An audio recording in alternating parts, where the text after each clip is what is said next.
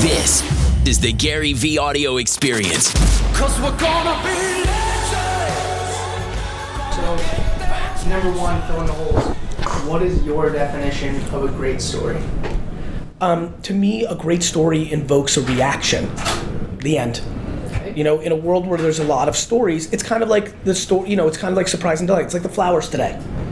Uh, Babin, this is where you cut in a view of going through the main floor with lots of flowers, and PureWow too down there. Oh, PureWow didn't get flowers, did they? No.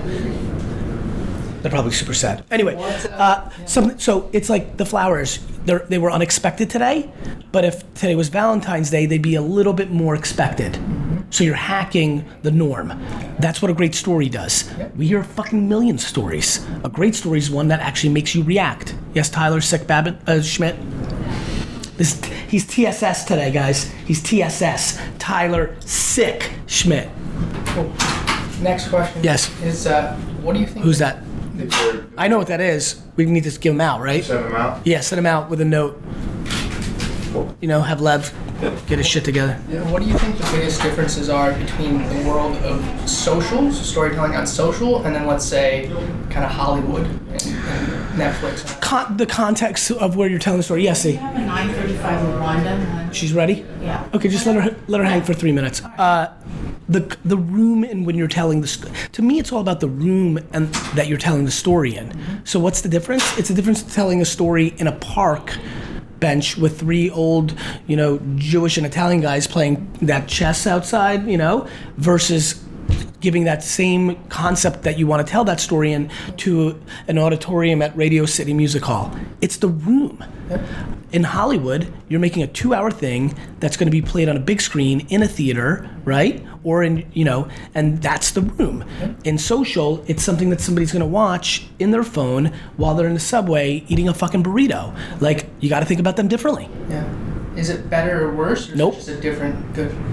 Yeah, I wanted, and then so, what's the value of a of a two million dollar Super Bowl commercial or, or a commercial that's going to win? You know, the Cannes Lion versus. Well, there's no value in a win- fucking commercial that wins a Cannes Lion, but a Super Bowl commercial, the value is everybody on earth is everybody in America is going to see it. Yeah.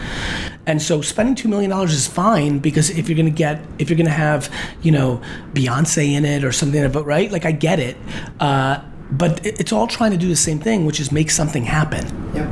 And so again, I've I think you know J.J. Abrams spending billion. I don't know how much movies cost. Now, Yeah. you know how much does a big movie cost now? 200 300 million dollars. Good. Spending three hundred million dollars, if you make back nine hundred million dollars, is a good idea. Mm-hmm. It's just spending one hundred eighty thousand to make back forty thousand is a bad idea. Which is why, for most of us who aren't JJ and have those budgets, I think we should be smart about how much we spend and build up.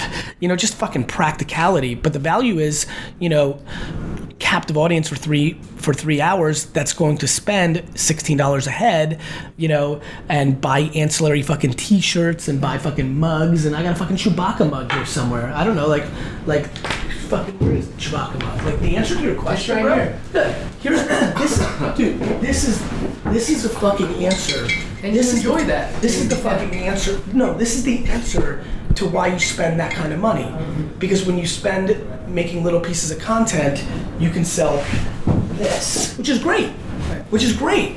But when you do it right and you spend a hundred million dollars ten times over and you make this, there's a trillion of these sold. A quadrillion dollars, right? So, you know, you just have to make sure that you deliver because the amount of fucking, you know, I don't know what the iconic word. There's that one speed.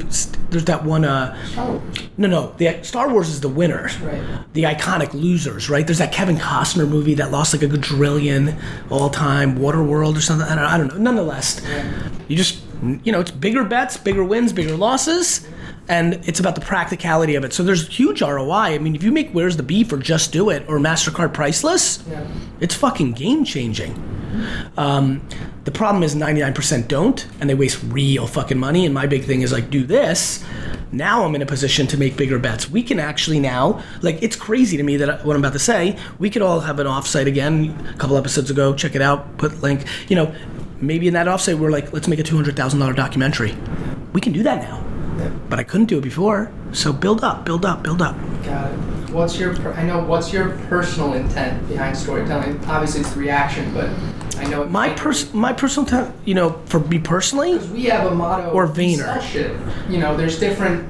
Of course, I- I'm a, I, I am obsessed with communicating to make something happen. Whether that's to buy a Chewbacca mug, or whether that's to get everybody here right now to donate to the Crohn's and Colitis Foundation because AJ has Crohn's, or for them to come to the super tasting in a week in Jersey and drink wine with me, or or become a Jets fan eventually.